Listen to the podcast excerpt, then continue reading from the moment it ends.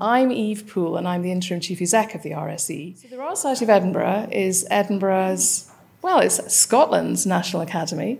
Uh, we try and make sure that we cover all quarters of Scotland, but also, unlike some of the learned societies down south, we cover a whole range of things. It's not just sciences, but the humanities and the arts, um, and that, of course, includes letters. Um, so we have many fellows like Sir Ian who write books, um, and we also have Annie Lennox as a fellow. We have all kinds of people from all walks of life, um, because those who founded the R S E in the seventeen hundreds were very keen that Scotland was able to draw on all its leading minds, and if there was anything vexing Scotland, they should have one place to go to um, to have answers on all things. So our Curious event is a way of showcasing some of those great minds to the world, and one of our themes is about storytelling. So tonight we are going to ask Sir Ian to tell us some stories about some exhibits he's brought, um, to tell us a wee bit about his journey so that we can be curious about him. Um, I'm not going to introduce him really because he's dead famous and I'm sure you've all Googled him, um, but he is going to essentially introduce himself by way of these objects. So I don't know which one you want to start with, but I shall pass over to you um, and you can fish one out and tell us about it. Um, the beer isn't an object, by the way, that's just a beverage. Oh, uh, no, although that I should have, that would have been a good one, wouldn't it? When I think about it. Um, well, maybe we'll start with the comics now. Why comics, you say? Right, let me just show you what I've got here. I've got, this is issue number one of Countdown, which was a comic that came out in nineteen February seventy-one. So I was ten years old and it cost five p. And not only did I buy comics, but I, as you can see, I kept them. This one is Captain Scarlet, it's got Doctor Who, it's got Thunderbirds, it's got U F O, it's a lot of Gerry Anderson stuff in it. The other one's a bit more unusual, it's called Target, the Great New Weekly for Boys, which I think is seventy-two, so I would have been probably eleven, twelve. Um, and issue two came with Free, the only food for your powder of life. Now, issue one obviously came with something that, if you put it in water, would eventually come into something alive. It's weird, I've no idea. Your fish, it's some kind of fish. Um, do not add anything other than growth vitamins. Your fish have been alive for eight days. Uh, your fish have stopped moving, here's what to do. Uh, next week, everything you should know about your amazing fish.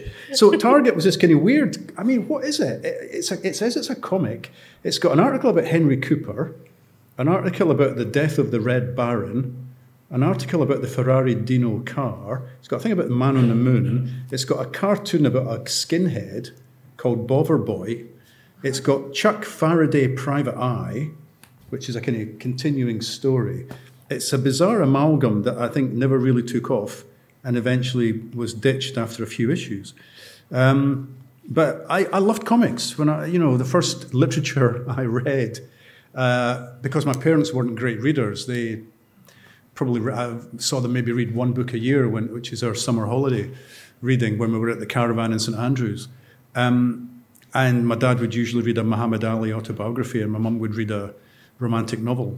Uh, but I was just fascinated by stories and storytelling and plot and cartoons and these extraordinary characters who existed in a fictional world that was very far from the world I was growing up in, in a coal mining village in Fife in the sixties and early seventies. So it was a form of escapism, um, but it was the first baby steps, really, towards reading long form. So that's, you know, and as you can see, I've kept, I've not kept every comic, obviously, but I've kept some of the ones that were important to me, and I do have box after box after box of them in my office. So they've travelled with me from my home in Carden Den to university in Edinburgh, to London when I got married, to France when we moved to France, back to Edinburgh, and these comics have always been there. Uh, so obviously they mean something to me. And, uh, and, and what they mean to me now is I can do first steps towards being a storyteller.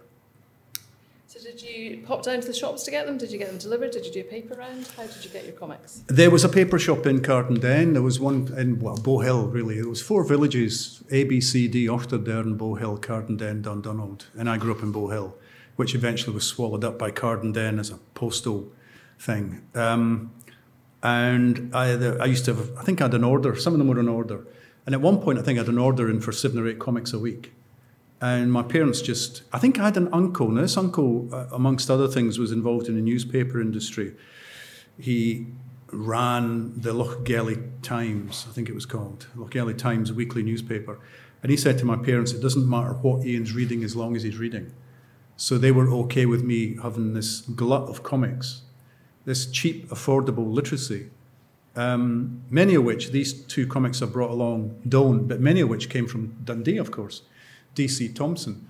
And I mean, that was hugely important. This was, you know, for a few pennies, you could, you could, Get a, you, could, you could be introduced to a whole new world of, of fun and adventure and storytelling, and um, and it was just uh, you know a narrative uh, and drawing. And I tried drawing. I tried to draw cartoons when I was small. I would get a sheet of paper, fold it in half, fold it in half again, cut the edges to make a little eight-page booklet, break it up into squares, put little characters in the squares, little speech bubbles. Then I would put free gifts on the front. um, to try and yeah I would make a badge from a bit of cardboard and a bit of a safety pin and a bit of sellotape, and I'd stick that in the front, free gift this week, a badge, and I would show them to my mum, um, and I was desperately trying to uh, trying to uh, be creative uh, in this fairly unpromising landscape. So how did you pay for them? Did you get pocket money? I got pocket money, yeah. I never my, my big sister used to have to go and do the tatties and stuff. She used to go and pick potatoes, and uh, she had a series of jobs, but I never did. I think I was, I don't know why I was let off. I was the youngest kid, and maybe they were taking pity on me. Um, I was the clever one. You know, both my sisters left school at fifteen and went and got jobs, and I was going to stick around and go to uni. So maybe they thought, oh, Ian's better off being at home and reading than going out doing a paper round. And I, I couldn't be arsed getting up early anyway. Um, a paper round, no thanks, a milk round. Oh, jeez.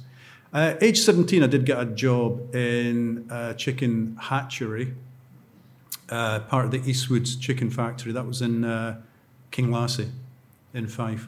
My wife, my wife, my mother worked in the big Eastwoods Chicken Factory in Glenrothes. Mm. So I think she managed to wangle me a job there. So summer, Easter, Christmas, I always had a job in the chicken hatchery. And that was the same when I went to uni. Um, when I wasn't at uni, out of term time, I'd be working in a hatchery. So what else did you spend your pocket money on? What else did I spend my pocket money on? Toys, toy cars, toy soldiers. I've still got some of the cars, the vehicles, the Corgi, the dinky cars. I've not got many. I wish I had more. I've got the monkey mobile. I kept that. Uh, I think I've still got a Captain Scarlet Spectrum patrol car. And I've got Chitty Chitty Bang Bang. Cool. None of them are in very good nick. They're all missing quite a lot because I would crash the cars into each other and stuff and have them flying off onto pavements and things. Um, but I had lots and lots and lots of cars, lots of soldiers and cowboys and Indians and stuff like that. Anything that would help me with my role-playing games, you know. Um, I mean, my par- my sisters were a fair bit older than me. Um, so my the younger of my two sisters was married nineteen seventy-two, so I was eleven, twelve. So from the age of eleven or twelve, I, I was the only kid in the house. And I was given kind of free rein. You know, it became my domain. And my bedroom became my domain, really. You know, I had posters up on the walls, and um, I was write, write poems and comics and song lyrics and all kinds of stuff. We're going to move on to that in a second. Um, and that, that became my world. And what posters did you have up? Um, funnily enough, I just, I'd, for a, an article or for an interview I've done with a newspaper, and I forget which one, it might be the Mail or the Express, Uh, which was about the house you grew up in. I had to try and find some old photographs, and I found one of me aged ten or eleven sitting on the bed in my, it was a box room basically, my bedroom, before my sister moved out. I got her bedroom, um, and it was festooned with posters. There was a music magazine that everybody here is too young to remember called Sounds, and Sounds was a weekly, but it had a free poster, colour poster every week. So for the princely sum of six or eight p, you got a colour poster, and I would stick gaily stick these up on my wall. I thought Alice Cooper was a really rough-looking woman. You know, before I'd ever heard an Alice Cooper record, I had a poster of Alice Cooper. I had posters of Black Sabbath, Procol Harum, Wishbone Ash. I'd never heard them, but there was a colour poster, stick it up on the walls, and I had George Best and George, yeah, John Gregg, the Rangers captain, and various other things. Um, ceiling covered and stuff. Um, It was, you know, it's all about imprinting your personality on a room. And I, I get very sad now when I go into people's houses and people's rooms. Modern houses are not designed to have the kind of storage space that old houses used to have.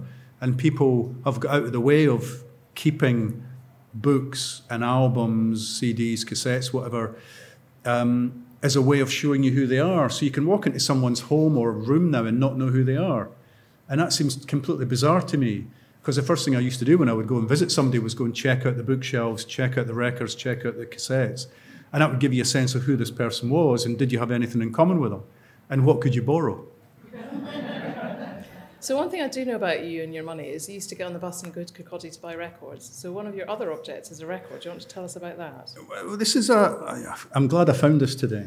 Um, during lockdown, one of the things I did was I... Uh, For the first time in my life, I alphabetised. I know my L P collection and my C D collection, and uh, so I can find stuff now. I could never find stuff. So I went into Zed and found this Frank Zappa album. Um, Zappa and the Mothers, Roxy and Elsewhere. It's a double live album. Uh, bought around about nineteen seventy-four seventy-five. I would have been fourteen or fifteen. Bought at Bruce's record shop in Kirkcaldy. It was in the sale rack, so I could afford it, although it's a double album. Uh, I'd heard Zappa at a mate's house. His big brother had a great record collection. That was the first place I heard Zappa, Led Zeppelin, Jethro Tull. Um, and music did become very important to me very early on. But the reason I, I was excited to find this was when I got an L P, uh, L Ps used to come with these plain white inner sleeves, right? And what I would do is I would take them out and I would design other album sleeves on the inner. So this is an album sleeve for my band, The Amoebas. The Amoebas only existed on paper and in my head. And this is an album called Die, which I would have designed round about. And this would have been, this wouldn't have been seventy-four, seventy-five. This must have been seventy-six, seventy-seven, because it's a punk album. Now, The Amoebas, when they started, when I was twelve or thirteen, were a, a, a progressive rock band. But then when I started getting into punk, I made them a punk band. So the Amoebas are a punk band. This is the back cover of the most shattering punk album ever, says the wee guy uh, wearing an Amoebas t-shirt and big boots. And not only have I got the list of the band, Ian Caput on vocals, thank you very much, um, Blue Lightning on guitar, Zed Killer Macintosh on bass, et cetera. Tracks, track listen. So the tracks they do, the, the, the time, so Walk on the Wild Side, four minutes five.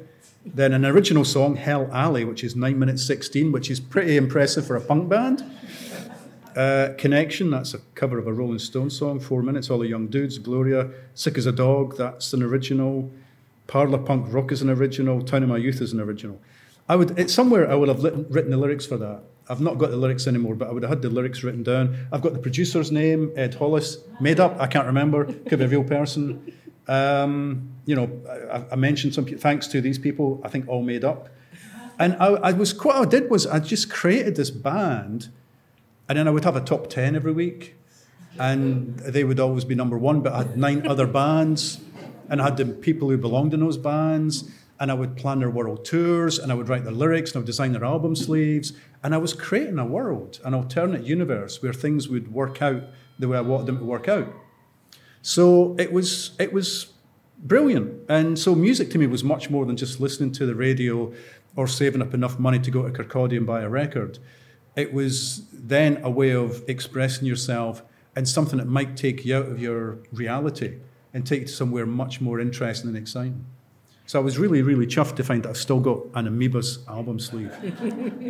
You'll get signed. Who knows? And music is still very much a part of your life, so tell us a bit more about you and music, because it wasn't just about buying albums. Um, well, I mean, it, it was it was about, you know, buying a lot of records and listening to records and, and then connecting with people at school who had the same taste as you.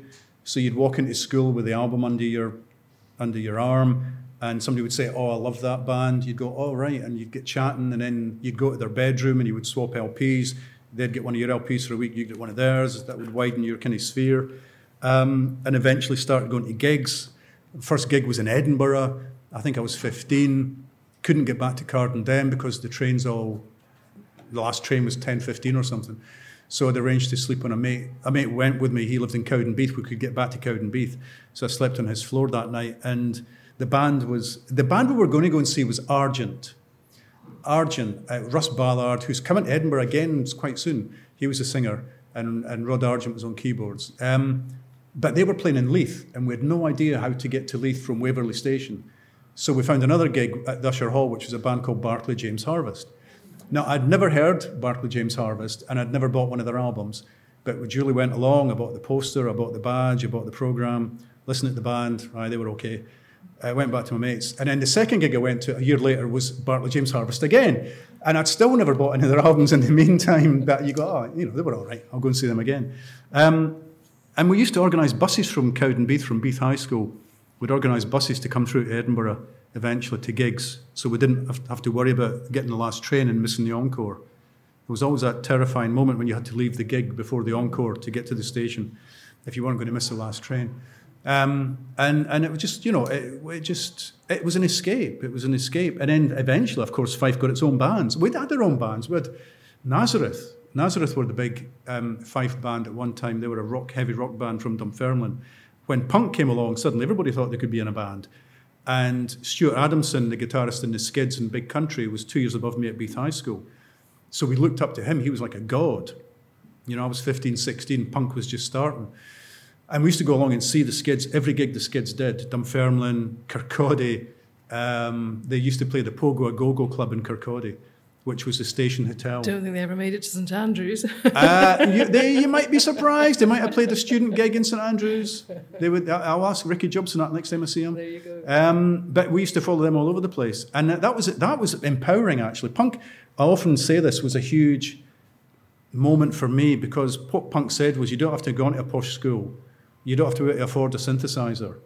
You don't have to know the right people. Um, your parents don't have to have deep pockets. If you want to be in a band, just get on and do it.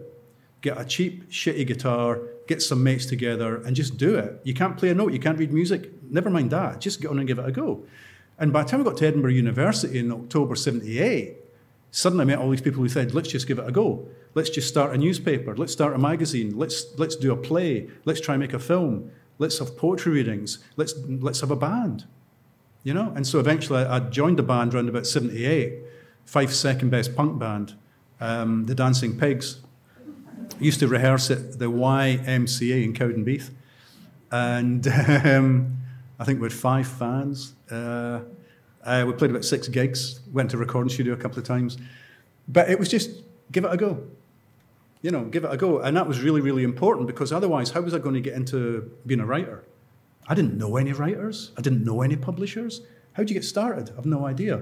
But I'm not going to give up. I'm just going to give it a go. So words have always been something that have fascinated you. Um, and I know you have another object with you, which is today's paper. I've got today's Times. Yes. And the reason for this is the cryptic crossword, which I do every day religiously. It's the only reason I buy the Times, is to do the crossword. Um, and it has to be on a physical bit of paper, because I need to be able to scribble things down, anagrams and things, and work stuff out. When I was a kid, we got the, the paper my parents got was the Dundee Courier. Back in the days when it still had a full front page of classified ads, it was an old, really old-fashioned looking paper, but it had a little concise crossword in the back. And for some reason, I just started doing the crossword. I had a tiny wee concise dictionary, and I would sort of go through that. If it was a word I didn't understand, I would go through the dictionary to try and work out what the word was and what it meant. And I just became fascinated by words, and my dad would sometimes help me out with it. And I got a Chambers dictionary about nineteen... I could have brought that along, actually, tonight. I got a big Chambers dictionary about seventy-six, seventy-seven. And when I, I've still got it. When I go to the back of it, written in the white paper at the back, are just lists of words that I've found in dictionary and just liked. Liked the look of them, liked the sound of them. And I would try and use them in essays. I remember writing an essay at school. An essay was a short story. I used to love writing these because an, an English essay was a short story. And I wrote an essay one day called uh, Paradox, which was about a guy who's the president of the United States, but towards the end we realise he's actually in an asylum. And he just thinks he's the president of the United States. Uh, no comment. And... Um, My teacher said to me, he said, oh, I like that, but why is it called Paradox? I said, it's just a great word. And it's a it's a song by Hawkwind. And he went, he went, go and look it up in the dictionary. And I went and looked up and went, aye, actually, it's got no connection to the story whatsoever. But, you know, but it's a great word. I just love the look of it and the sound of it. Um, so, yeah, so so I really, round about in the early twenties, I got into cryptic crosswords. I used to get Araucaria, which was the big one. It was in The Guardian. Um And I just was absolutely hooked, and I would get books of cryptic crosswords, and I would keep them busy forever. And one of the highlights of my life was at the Edinburgh Book Festival years ago, along at Charlotte Square. They asked me if I wanted to chair Araucaria. A real person. a real person, a quiet, shy, elderly gentleman came along. And uh, it was great. And he just talked us through how he creates a, an Araucaria crossword. And I'm just fascinated by them. So every morning, to get the motor started, the brain, I sit down with my coffee and I do the Times Cryptic. So what are some of your favourite words? Favourite words? Um, lacrosse is a good one. That's from Gregory's Girl. Anybody remember that? Yeah. Shite, that's lacrosse. You know, they're talking about hockey. Shite, that's lacrosse. It's not hockey. Um, that's a great word. Uh, nuance. I like nuance. Um, I like paradigm. Uh, I like caesura because I couldn't I couldn't pronounce it when I arrived at Edinburgh Uni. First time the teacher said it, I went, what? I'd been calling it, I think, caesura? I can't remember. Anyway, I think it's a caesura. Um, what else? I don't know. There's just loads of them. And every, every you know, I keep learning new words and it's it's wonderful. I mean, the, not so much the Times. The Times I'm pretty good at now, but I sometimes do The Spectator. And that's a really hard crossword. And there's words in there that you've really got to dig deep into the Encyclopedia Britannica and the forces of the, the internet to try and work out what the hell that word is. You know, a Patagonian snake that's only been seen once in three hundred years and has no vowels in it. And you go, sorry, pal. You know, I grew up in Carden Den. Um, we used to go to Saint Andrews for our holidays. This is just completely unknown territory to me. Uh, and yeah, I'm at an age now, I'm sixty-two, and I sometimes do forget words now. Um, so, which is why I still keep writing them down. So you've always had a, a discipline of writing. You've got another object in there, which is about that. We're racing through them, huh? Uh, yes. Um, well, I could have chosen any. I could have chosen any of many years for this. Okay. So, allied to all of this that we've been talking about, about the age of ten or eleven, my big sister Linda, who was still living at home with us, uh, got me a wee pocket diary as a Christmas present. And I thought, oh, a diary, blank pages. I must fill them up. So, and it was just like that much for each day. It was like an inch for each day. So I would write in tiny writing what I'd done that day. And the following year, she got me a slightly bigger diary. Oh, more white space. I need to fill that up. Writing it. And these got big. I've not brought a big one. She got. They ended up with these huge desk diary things she ended up giving me. And I'd st- I've got to fill it up. Can't have any blank space. I'd just make stuff up. I would write stories. I would do lists of L Ps and records I would buy if I had enough money. Um, films I wanted to go and see, gigs I wanted to go to. I just made stuff up. So this one, which I picked, plucked at random, this, I've kept them all. So from nineteen seventy, seventy, seventy-one through to nineteen, let me get this right, nineteen ninety, I kept a page a day diary. Um, and then we moved to France, my wife and I moved to France in nineteen ninety, and it, it's, it became a, a, a journal, a house journal, and eventually just petered out. But for, you know, a, lo- a big chunk of my life, I did keep a, a, a diary. And and it's a hook, because I looked in it, and there's a little patch that you can iron onto your jacket, um, or orchestral manoeuvres in the dark. It must have come with an album or a single or something, a free patch, and I've kept a patch, but probably chucked away the single. Um, nineteen eighty, so I was started off nineteen. And lovely, it starts off Diary of a Lunatic. Uh, it says in big writing on the front, uh, by Ian James Rankin. And then I also say Dancing Pigs Rule. Aha, my band, the Dancing Pigs. Uh, we were originally called Death Puppies by the look of it. And then we were called Agent Orange. I've scored through that. And then we were Dancing Pigs. So there you go. So that was my punk band. But there's all kinds of rubbish in here. Got up at eleven a.m. with a stinking head. Uh, hi, fans. Well, here we are again at the end of another nervous breakdown. Uh, a distinctly shitty holiday. Uh, what's that? I can't even read that. Uh, postcard from Lucky Jock Scott down in London. That's my mate Jock, who I still see. He still lives in London. He was at school with me. Last shift, I think I was working in the chicken factory then. Um, up at the crack of eight. There you go. Uh, there's a lot of money in it. There's a lot of, you know, me me being worried about not having enough money or saving money or needing money for this or how much. You know, I would put in how much the bus to Kirkcaldy was, or how much a gig was to get in, or how much a record cost. Uh, oh, Robert Fripp at the nightclub. That was a venue above the Playhouse, the punk venue above the Playhouse in Edinburgh. Robert Fripp and his band. Oh, uh, the the Dancing Pigs played at the Commercial Hotel in Cowdenbeath. That was you a big it. one. So that you was May it. the thirtieth. I think we were supporting a heavy metal band. Sandy came with a great Dancing Pigs badge he's made. I've still got that. Sandy, Sandy's an old school friend of mine. I still see him.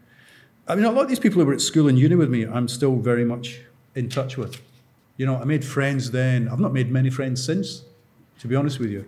But a lot of the friends that I met at school um, and at uni are still friends. twentieth of April, my birthday, so I would have been twenty. Magazine gig. Went to see a, went to see a magazine play. Um, brilliant. They were really good.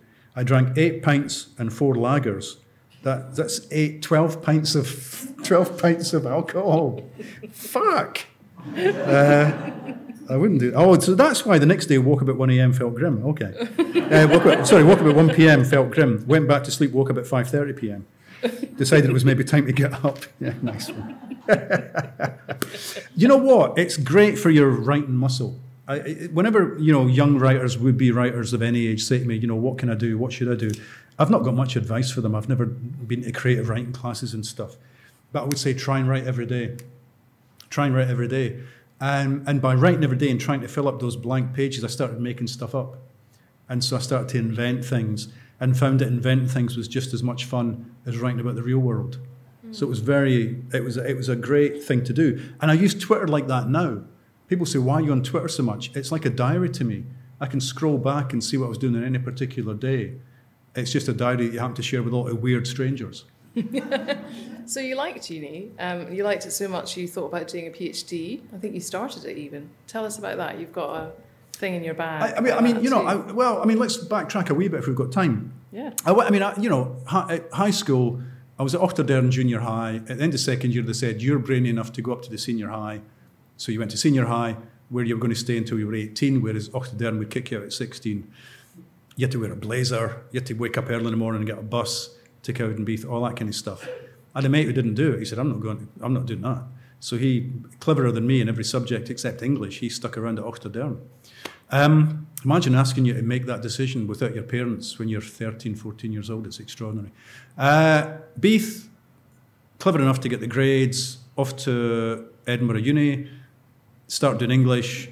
I'm floundering at first. My mum was quite ill. She died at the end of first year. So all the way through first year, she was getting iller and iller. And the subject wasn't quite what I thought it was going to be. It was like Chaucer and stuff. Um, I was interested in nineteen eighty-four and Catch twenty-two. Uh, and I was in the punk band and that, and I'm thinking, this isn't working out. Anyway, scraped into a M A. And then things did take off. I did get better and did enjoy it more and felt a bit more confident. Got a good enough M A. It wouldn't happen now. I got an upper second, and that was enough for me to apply to do a PhD. Now, thanks to my diaries, because uh, I thought I got in to do a PhD quite easily. No, no, no. I was turned down, rejected. And I was on holiday with my girlfriend in Ireland, and I got a phone call to her mum to say, we've changed our mind. You can come to Edinburgh and do a PhD. So, you know, that was like at a month's notice. And originally I was going to do a PhD on Thomas Pynchon. That was my favourite novelist at the time, American novelist. And I was told that I wouldn't get money from the Scottish Arts Council or not, the Scottish Education Department to do a PhD on an American writer at a Scottish uni. And the person who told me this was a lecturer called Cairns Craig, who became a professor eventually, now, excuse me, now retired. I said, well, who would I get money to do a PhD on? Because I was just desperate. Uh, and he said, well, there's not much on Muriel Spark. And I went, what, the Miss G. Brodie woman? And he went, yeah. He said, she's written twenty-three other novels. Has she? He said, go and read some of them and see what you think. So I went away to Finn's bookshop, got a load of Muriel Spark novels. I did have Miss Jean Brodie. I did have it because I had seen the film, and the film had nudity in it. And so I thought, oh, I better go and read the book. The book might have nudity in it too. So about age fourteen or something, I think I, I, fourteen, I went and bought the old, the film tie-in version, Muriel Spark, Miss Jean Brodie. Um, uh, and there it is, there's Maggie Smith on the cover, and the fifty p, fifty p. Um, And so I had that, so I went and got that, and I read some other ones, and I thought, yeah, she's really good, I like her a lot. So I did my proposal, got accepted. Um, and, did, and But then as soon as I got accepted, I thought, okay, I've got three years of funding. This would be, this would be a good, what would Muriel want? Would she want me to do an unreadable PhD that will sit on the sixth floor of Edinburgh University Library, unloved, unlooked after, unread? Or would she want me to use these three years of funding to try and become a writer myself? Now, I didn't have access to her, so I just imagined what her response might be, which is, yeah, Ian, go for it. So I spent my three years basically sitting in the National Library of Scotland writing novels, doing enough that they couldn't kick me out. The unfinished PhD is now in the National Library of Scotland, along with my archive. Um, they couldn't kick me out because I kept doing enough, writing enough chapters, but I wrote three, three or four novels in three years. Um, so Muriel Spark is the reason I'm sitting here today, really, because if it hadn't been for that PhD. But I mean, I did take it pretty seriously. I, I was showing you this earlier. I'll just show you this. There's all kinds of wee scraps of paper in this book and things written in the margins, um, which are kind of embarrassing now, of course. Uh, always will be. But obviously, when I started doing this for my PhD, there was a bit in Latin in the book that I didn't understand on page seventy-one. So I wrote to my old uh, Latin teacher at Beath High School, Mister Darrick, who was living in Perth. And Mister Darrick wrote back, having translated it from the Latin into English for me. Um, I would suspect an origin like Carmina Burana, he says. Uh, I had no idea what that was either. But uh, he, so I kept in touch with my teachers. You know, I mean, the PhD was eighty-three, eighty-six. I'd left school seventy-eight.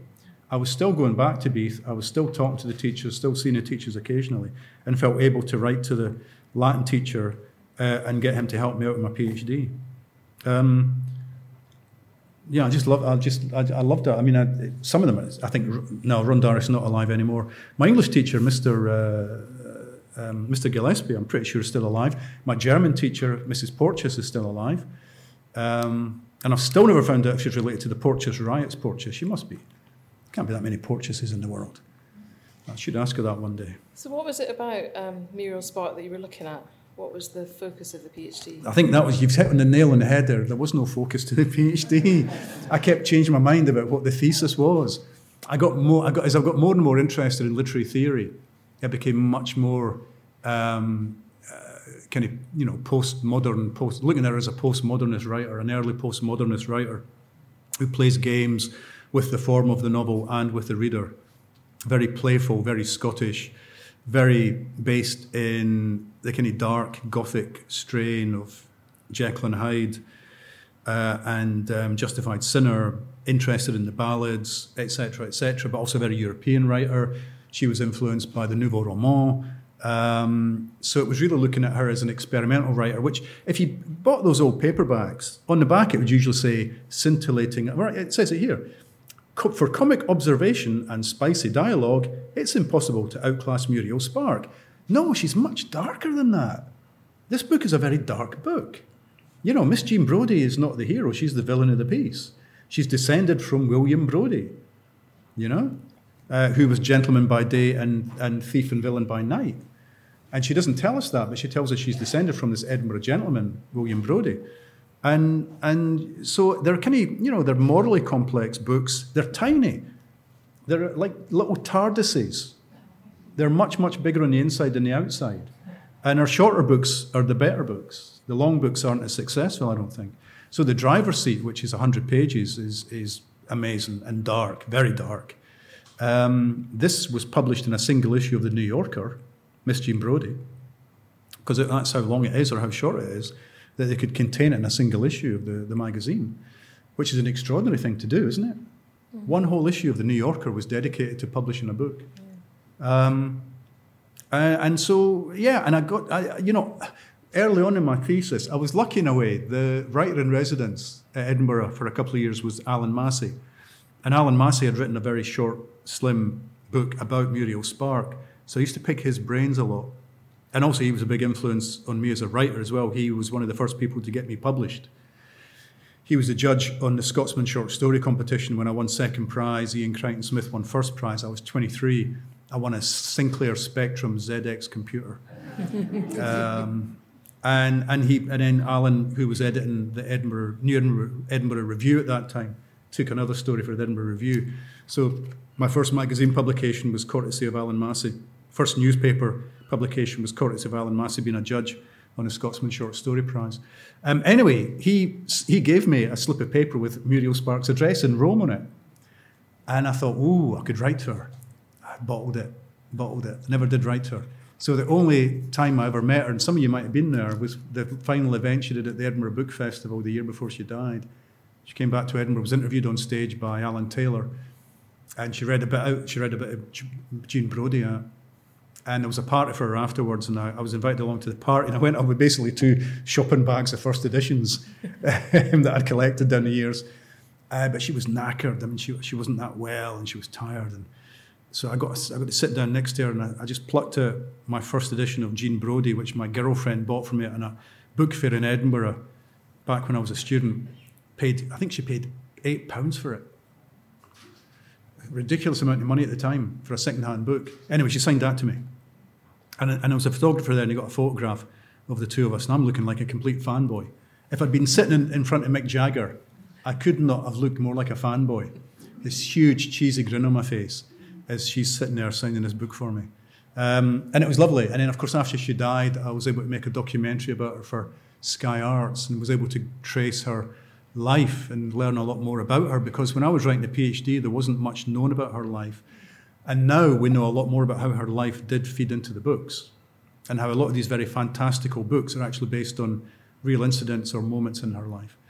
Um, so that's been fascinating for me. That kind of that the journey continues with Muriel Spark, and Brodie's one of those books I will happily read and reread. I've probably read it every year since I was a student, and if if you sat me down with it tonight, I would read it again, and I would find something in it that I'd not found before. So she'd be proud of you. So you sat in the library cracking on writing books. Talk to us about that.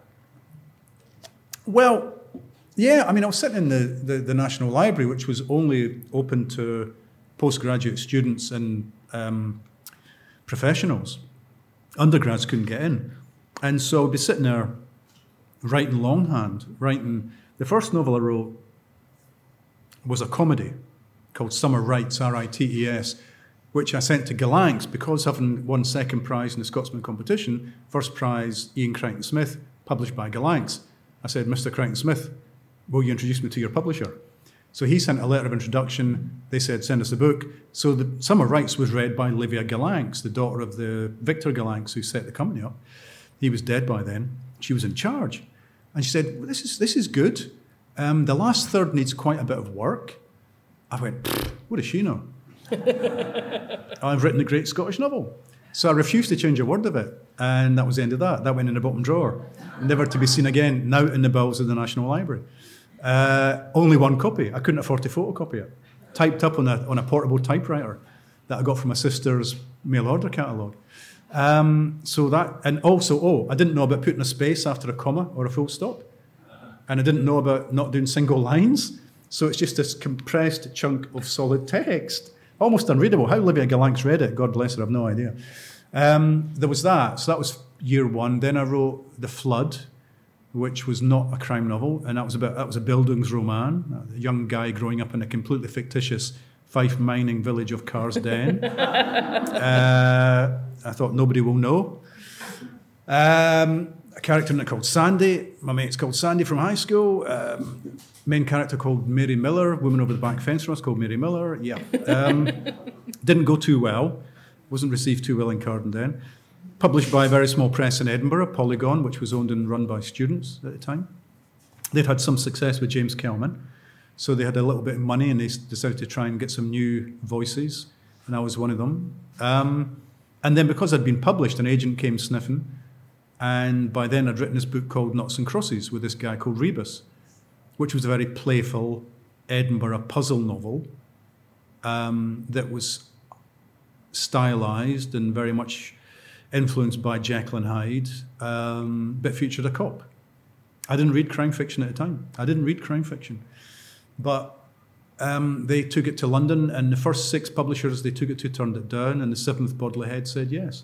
And this brings us back, because Bodley Head published Muriel Spark and Alan Massey. So suddenly there I was, um, in, in the same list as the guy who'd been the writer-in-residence who was very important to me, Uh, as a mentor, and the, the woman who'd been responsible for me getting three years of funding so that I could actually become a writer. So one of the interesting things about that was you didn't set out to write it as a sort of genre book. You set out to write it about Edinburgh. So one of your other objects, I think, is also... Oh, well Edinburgh. Remembered. I'd forgotten about that. I thought we were done. Yes. Yes. An A to Z of Edinburgh, an Edinburgh Street Atlas. I could not live without street atlases. Even now when I go to London, everybody's got their phones out, I take an A to Z. I take a physical chunky A to Z with me. And if I know I'm only going to be in, say, central London, west London, here, there, I'll just tear those pages out and take those pages with me and then put them back in. Has this got any loose pages in it? Edinburgh one doesn't, because the Edinburgh one's nice and skinny and you can put it in your pocket. This one was bought when my wife and I moved back to Edinburgh in nineteen ninety-six. So Edinburgh's probably changed a wee bit since since this. But yeah, I mean, I would just look at the map. I would look at where does Rebus go? Where, where have I not set a murder yet? Where's the rough parts of town? Where could you hide a body? Um, I've circled Arthur's Seat, God knows why. I've circled Waverley and the Castle, God knows why. You'd think you should know those, Ian. I've circled Holyrood, God knows. Maybe I was giving it to somebody, a friend who was visiting Edinburgh, and I was going to send them off. Now, the one thing I never did when I was writing the Rebus novels, Rebus, the word, is a picture puzzle. This takes us full circle because the Rebuses, the first Rebuses I ever came across were in the Sunday Post, in the comic section. On a Sunday, you'd get the Bruins, Urwilly, and Mary Mack's fun page. And Mary Mack's fun page of puzzles and jokes had a Rebus, which was a picture puzzle. So I called my guy Rebus, because he's getting sent picture puzzles. This was a very postmodernist novel. But what I didn't do was look up in here and find that there's a Rankin Drive in Edinburgh. So there's a Rankin Drive. So when I moved back to Edinburgh in nineteen ninety-six, about the time I bought this, I walked into a pub in Edinburgh and there was a guy in there, introduced himself as Joe Rebus. I thought, no, that means picture puzzle, it's not a real name. And he went, yeah, it is. He said, it's a Polish surname. Uh, he said, I live in Rankin Drive. How is that even possible? I mean, you couldn't make that up. Nobody would believe it. But I still see Joe. Some Friday nights I go to Swanee's, Ratcliffe Terrace for a pint, and there's Joe Rebus. Rebus, he pronounces it. And he's in the phone book. So I, the phone book was handed over to him in, the, in Swanee's bar, and looked down, Rebus, J for Joe, Rankin Drive. It's just the most bizarre coincidence. Most bizarre coincidence. And um, and so ever since then, when I've written the Rebus novels, at the back of my mind, I know that Rebus has Polish roots. So that, and in fact, the book I was writing at the time, I think had uh, had reason to mention that. I think it was about immigration policy and asylum seekers and stuff. And so I did. I was able to mention that the name Rebus has Polish roots, and Rebus himself has Polish roots, because I didn't know until I met a real guy called Rebus. Fascinating. So you've got another Rebus coming out in October? Yeah. And how are you feeling about Rebus? Has he still got some way to go? Uh, well, how much can I tell you? He's not got much further to go. I mean, I've said that before, and it's turned out not to be true, but I don't think he's got much. This, at the end of this book, there's not much more. There's not much further he can go. Uh, I don't know what I'm going to do next, though. I don't know. I've got a year off next year, so I've got plenty of time to think about it. I've slowed down to the extent I'm doing a book every two years, and next year is my year off. Now, in previous years, when I've said I'm going to have a year off, another project has jumped in and taken my time and attention. My wife has said this time, if I don't take a, a year off, she's going to divorce me. So I am going to take a year off next year and not do anything. Uh, no touring, no writing, no nothing. Um, so I've got plenty of time to think about if there is any unfinished business, um, and if there is, how do I tackle it? I think Rebus will exist in some form or another. There's always talk of him coming back onto T V. There's some renewed interest in T V. Um, I've just written a Rebus play, the second play I've written with him, and a, a, a theatre is very interested in doing it. Um, you know, radio pops up from time to time. There's talk of doing a graphic novel, a jigsaw, you name it. So I think Rebus might, young Rebus, you know, will get Endeavour. If you can get Endeavour Morse, you can get young John Rebus. Um, seventies Edinburgh, going to see Nazareth, yay! Um, or even Barclay James Harvest. Um, I don't know, he wouldn't go to see Barclay James Harvest. Uh, too proggy for him, I think. Um, so yeah, I don't know. The thing is, now, we know now, don't we, that fictional characters never die, unlike their uh, creators. Um, I'm kind of amazed that nobody's taken on Miss Jean Brodie. And then I kind of, I don't know, a sequel, a prequel, whatever it would be. Um, possibly because the estate won't let them. You but certainly next year. Oh, yeah, on my year off, my wife would kill me, um, literally. Divorce me, then kill me. Um, but I think probably the state would say no, but it happens a lot with, with, you know, Sherlock Holmes is still being written about, Morse written about after the death of, of his creator. Um, it happens, it happens, unless you write it into your will that you don't want it to happen, it will happen. So hopefully there's life in rebus even after I'm long gone. And how did you feel about that conversion onto telly? Oh, I've never watched the telly, I don't watch the telly. Um, I didn't, never want, I don't, I, I've said this before, I, I never wanted an actor's interpretation to get in the way of my character. Now, I say that, but I was very interested when, during lockdown, the National Theatre of Scotland asked me if I would do a little five or ten minute monologue to be put online. Um, and people had been saying to me, how would Rebus cope with lockdown? How would Rebus cope with COVID? So I wrote a monologue, Rebus in a Time of COVID, called it Lockdown Blues. And um, they said, oh, great, we've got Brian Cox, the actor, um, not the astrophysicist, to, to do it. Now, Brian Cox was in lockdown, isolating in New York State in a cabin before he went on to do a series, whatever it's called. I've only got Council Telly, so I don't see this American series. Ascension? Succession? Succession. Anyway, I've never seen it. Um, anyway, and, and we got him to do it. So the director was in Glasgow, Zoom. I was in Edinburgh, Zoom. Brian Cox was in New York State, Zoom. And that's how we did it. And in about four takes, and we went, yeah, that's the one. Well done, Brian. But God bless him, he dressed the set, his kitchen, to look like an Edinburgh tenement as far as possible. So he'd put a map of Edinburgh on the wall behind him, bottles of whiskey dotted about the place, cat, uh, dog food, because Rebus is a dog, which is mentioned in the story, um, even though Brian, God bless him, does not have a dog. So he brought some, he brought some dog food and this and that and the other, um, to make it look as much like Edinburgh as possible. And uh, it was great. And I really enjoyed working with him. He was the kind of first actor I think I had in mind to do it. Mm.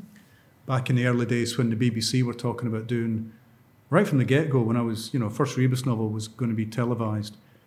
But originally, uh, originally it was going to be um, Dirty Den from EastEnders. He, he was going to buy the rights to it. And he was going to play Rebus and transfer the story of Noughts and Crosses to London, which would have been the end of that character. I probably wouldn't have written about him again. Uh, but that fell through. The B B C got hold of it. They were going to get Robbie Coltrane, but Robbie Coltrane went and did Cracker. Brian Cox was mentioned, but he was very busy in Hollywood. It fell between the cracks for a long time until John Hannah picked it up and dusted it off and got it made. It wouldn't have got made without John Hannah's name attached to it. And he went off to Hollywood as well, and eventually Ken Stott was persuaded to take it on. But I never watched it because I didn't want actors' cadences, rhythms, mannerisms, tics to get in the way of my character. But did they talk to you about Rebus before they played him? No. Don't remember them ever. No, actually, no, maybe John Hannah. I think we went in for a couple of pints. I don't think it happened so much with Ken Stott. Um, no, no. But I think I went for dinner with Ken Stott. He had no idea who I was. I think he, I, he had barely, I think at some point somebody said, no, this is Ian. He said, what do you do? I said, no, this is Ian. He wrote the books. All right. But but what, but what do you do for a job? And I went, no, no, Ian's actually quite successful. And so I think, you know, this came as a revelation to Ken that there were writers out there who could make a living from writing. Um, but it was, it was yeah, so I think we had one dinner. But no, we didn't really discuss the character. Uh, he's been played on radio quite a lot. Um, by yeah, a succession of really good actors.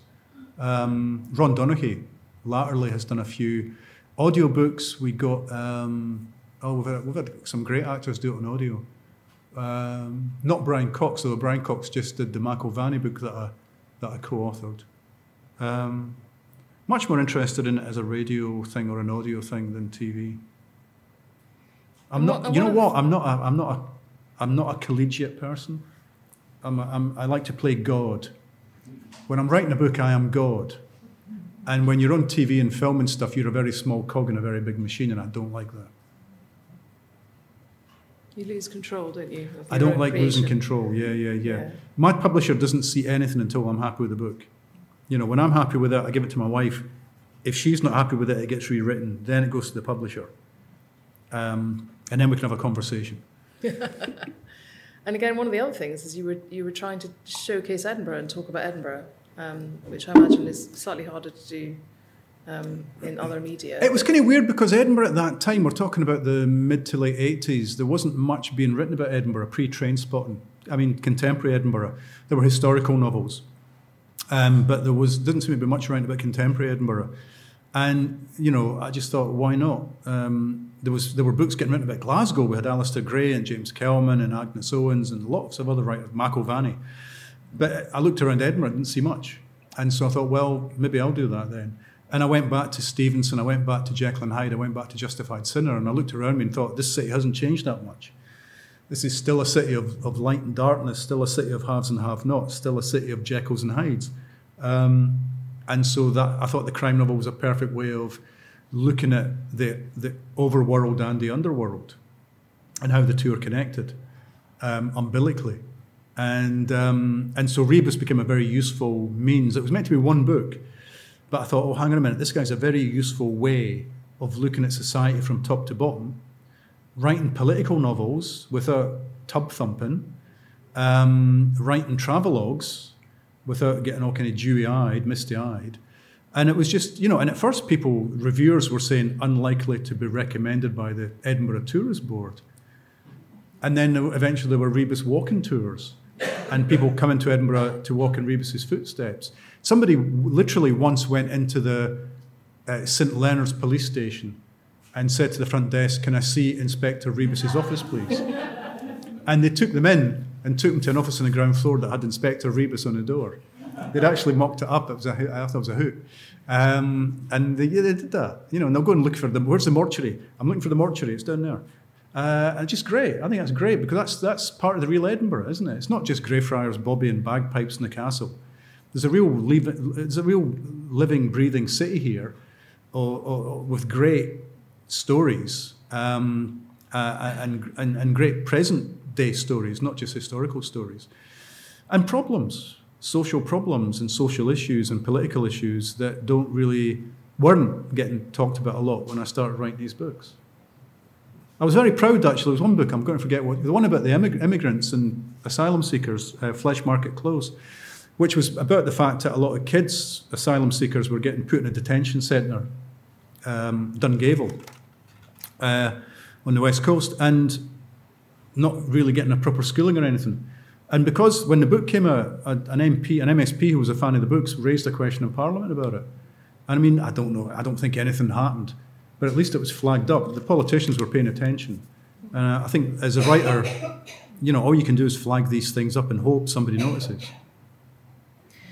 So you have an unusual post system in Edinburgh because um, I gather people mail you at the Oxford Bar. So tell us about that. Well, it's a good reason. I'd say to my wife, I'm just going and picking up the post. Um, yeah, people send me stuff from all over the world to the Oxford Bar. And people come from all over the world to the Oxford Bar. I chose the Oxford Bar as Rebus's pub because the guy I was sharing a flat with was the barman in there. When I was a postgrad student, he was an undergrad student, but he was also a part-time barman. And I tried finding it. He'd say, come at the Ox sometime, come at the Ox. I couldn't find it. And then he took me along one night, and it was, I went, this is ridiculous. It's really central, but it's almost impossible to find. It's like the hidden Edinburgh I'm trying to write about in the books. It's almost like a microcosm for that Edinburgh. And it was full of this extraordinary cross-section of Edinburgh life. Cops, villains, politicians, journalists, lawyers. Um, if you had the price of a drink, you were as good as anybody. And I loved that. And no music, no food, just booze and chat.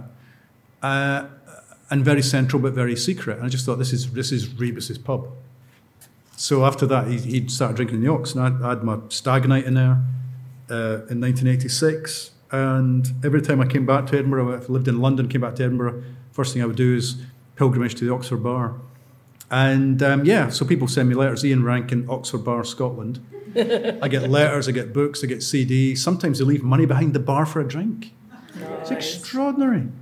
Um, uh, and all sorts. And it's it's just great. It's great. And uh, what's the best thing you've ever opened there? Best thing? That they've ever sent you there. Oh my God, the best thing I've ever been sent. Oh, geez, I don't know. God. T-shirts, rock band stuff. Oh, somebody sent me a drawing of me. That was kind of weird, though. It was, uh, um, money, hard cash. I mean, I'm always, you know, that's the best thing I've ever been sent. It's hard cash, probably. Uh, no, all kinds. You know, f- photographs, drawings, songs. People, you know, a guy who wrote a song about Rebus and sent me, a, burnt me a C D of it and sent me it. Um, old friends I've lost touch with get in touch. You know, people from countries, that I'm going to visit on tour. Say, if you're out in my country, let me know. And I say, well, where's the best pubs in Munich? Where's the best pubs in Ottawa? And they say, oh, it's that one, it's that one. Great. Local knowledge. All for it. So speak to us of beer, which is another passion of yours. Well, it's, I mean, I don't know. Everybody thinks I'm a bit of a dipso. It's not, it's not true. I mean, I, I just, you know, I like socialising. And to me, the pub was how you socialised. Um, it's not so true of, of the, the younger generation. Uh, and I, I'm a bit saddened by that, that pubs these days don't seem to have the same cachet they had. I think drinking's more expensive than it was. And and the generations below mine have, have learned there's other things they want to do with their money and other ways they want to spend their time and other ways of socialising. Or they don't socialise, they do it online. They sit in their bedrooms or they sit on their phones in a cafe or whatever. They don't go to the pub. Um, so a lot of the old pubs are, are, on, their, are on their knees at the moment, I think. Um, But, but booze is, I mean, you know, booze is the, it's the glory of Scotland and the and the curse of Scotland. You know, it's been responsible for a lot of social problems, a lot of ills, a lot of illnesses. Um, but at the same time, Scots can be very shy, quiet, um, bridled, but then stick a whiskey inside them. And suddenly a Cayley, you've seen a, a Cayley, okay, um, a couple of whiskies or that, or a couple of pints, way, and everybody's up dancing. Um, it just opens, it just makes you less shy and it opens you up to, yeah, it just, it just opens you up a wee bit. I like it, you know. It seems like Scots, you know, we, we, we drink to get, we drink when we're happy and we drink when we're sad. There's a famous quote, is that, what's her name, the woman that didn't invent champagne, she's got a champagne house that she started. She, had, she I drink champagne when I'm happy, I drink champagne when I'm sad, at other times I just drink champagne. uh, you know, it's a bit like that. Scots drink when they're maudlin. And they drink when they're when they're cheery, you know. Take a drink, but it can be a curse as well. I mean, Rebus has been cursed by it to a large extent, and because he ages in real time, he now doesn't drink very much at all because he's got big health issues and he doesn't smoke anymore. Um, so you know, mortality has been tapping him on the shoulder for quite some time. So you talked about Um feeling old yourself and slowing down and writing the books. So you're taking a year off next year. What are you going to be curious about after that? Oh, you know, I don't know. I mean, they always say that writers don't don't retire, do they? They just die with their boots on. They die at the desk writing. Um, there are some writers who've said, no, that's it, I'm done. You know, I've got nothing else to say. Recently, Lee Child has done that. Lee Child has handed the um, Jack Reacher books on to his brother, who's a thriller writer.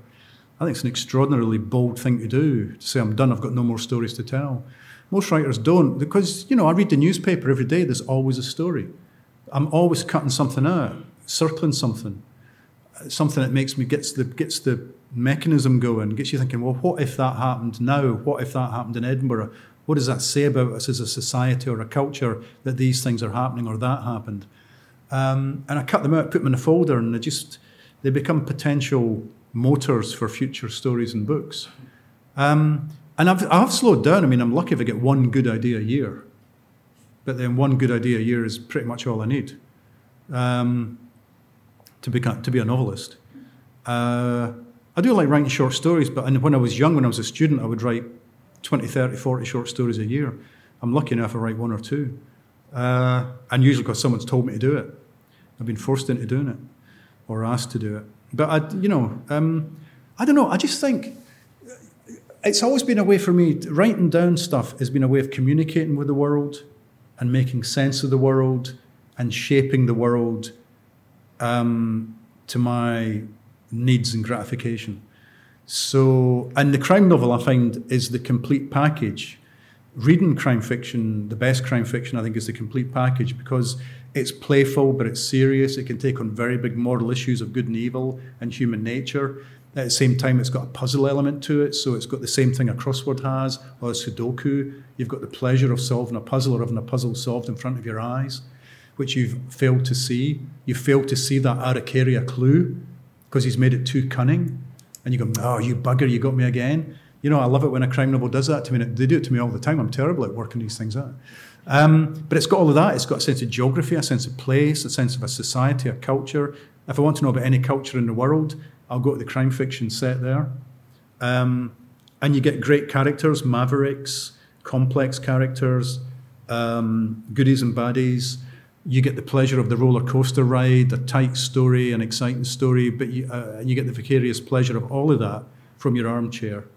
or your bus seat, or on listening on, on audio as you're jogging or whatever. So, uh, you know, I, I was a very late, I was late coming to crime fiction. Unlike a lot of crime writers, most crime writers I know started off reading crime fiction in their teens. I didn't come to it until I was in my probably late twenties, but I was very glad to make its acquaintance. Well, thank you, and thank you very much for letting us be so curious about you. Thank you all very much for coming tonight. Um, this Surviving is Sir Ian Rankin, F R S E, uh, soon to be seen at the Book Festival and no doubt other places, and obviously the Oxford Bar if you want to buy him a pint. So thank you very much, Sir Ian. No, thank you. Thank you.